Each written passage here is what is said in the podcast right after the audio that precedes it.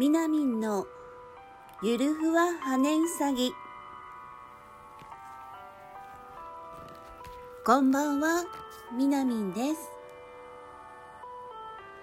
今日も12時過ぎちゃいました。今日はね仕事の後息子のね小学校の保護者面談に行ってきました。みなみんね息子がいるんです。9歳の男の子でうーんまあね発達障害って言うほどではないんだけれども集団行動がちょっと苦手で感覚過敏って言ってねあのー、人がわざわざしてる音とかうーん何て言うんだろうね。まああの、耳の聞こえがいいんだけれどもその分いろんな音がうるさく感じてしまってと落ち着かなくなっちゃったりっていうところがあってまあいわゆるね合理的配慮って今言われているけれどもそういうのが必要だったりで今年から支援級の方に通って人数は少なくなったんだけれどうーんまあその分ねなんだろういろんな学年の子が一緒にお勉強をするのでねみなみの息子は実はね頭は良くてまあみなみが子供の頃はなかったんだけど算数で今小学生って100マス計算っていうのをねやらされてるみたいなんですけど早いんだわこれが。あのみなみんがねワンシート100マスやる間に3個ぐらいやっちゃうんですよ。うん。まあ内容はねただの1桁の掛け算だからすごい難しいってことではないんだけれども私の中にはそういうことを早くやるとかタイム測ってやるっていうことをしたことがなかったのでって言い訳なんですけど、ぶっちゃけみなみ、勉強はそんなにしなくても、まあ、そこそこいける方だったけれど、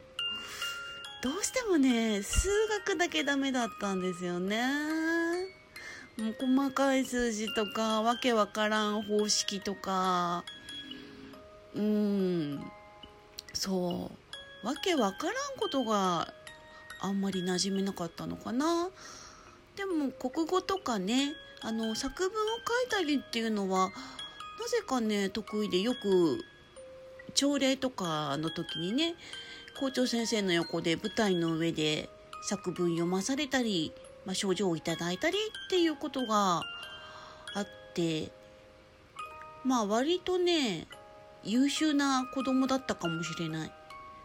ただねあの息子のことであの今子どもの発達障害って医療が進んだせいもあってねあの割と早期からねいろいろ気にするお母さんが多いんですね。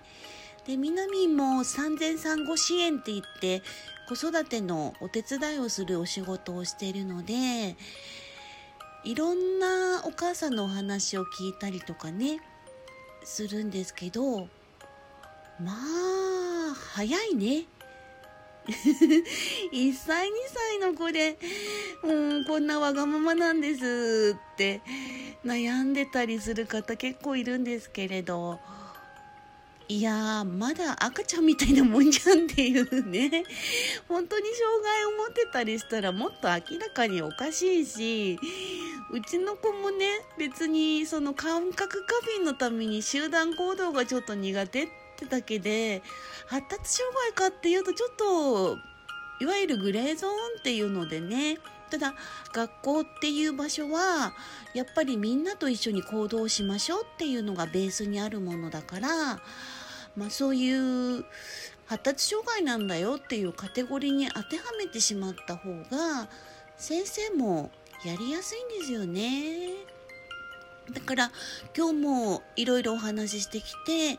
まあ授業前に休み時間に次の授業の勉強あ勉強じゃなくて準備をねしましょうっていうのがなかなか切り替えができなくてっていうんだけれどじゃあどうやってやってるんですかって聞いたらまあ言葉で言ったりとかね黒板に書いたりとかいろいろしてくれてはいるみたいなんだけどそれってねあのー、まあ発達障害の子っていうことに限らずなんですけどあのね感覚過敏とかそういうのがある子ってまた特に聴覚過敏ね耳が過敏な人ってわわわわいっぱいいっぺんに言われるだけでもうそれだけが苦痛だから内容入ってこないんですよね。であのー、息子のことがあって気がついたんだけれどもみなみんも実は聴覚過敏だったみたいです。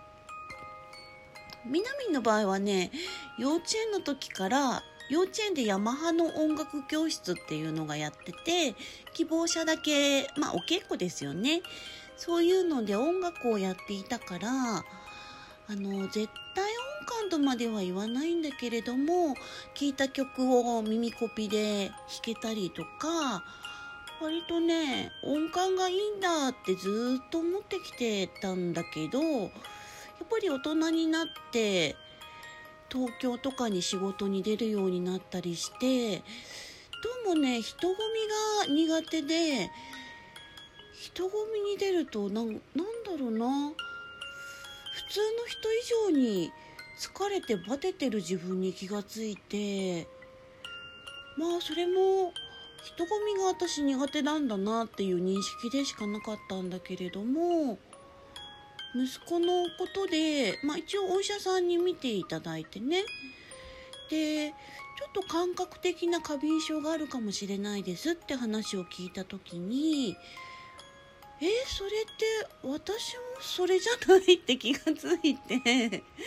なんか大人になってからえー、それで言ったら私は発達障害なのかい？って思ったんですがあのうんこれはね私自身は発達障害ではない。うんらしいんです。先生に聞いたらね。うん。だから息子もねちょっとねほんとグレーなの。うまく使えばちゃんとやるし勉強はむしろね早く特に計算とかはもうやりたくてやりたくてしょうがないから授業のペースが逆に遅くて困ってるみたいな感じでね。うーん。でみなみんは最初の自己紹介でも言ったんですけど社会福祉士 噛んじゃった。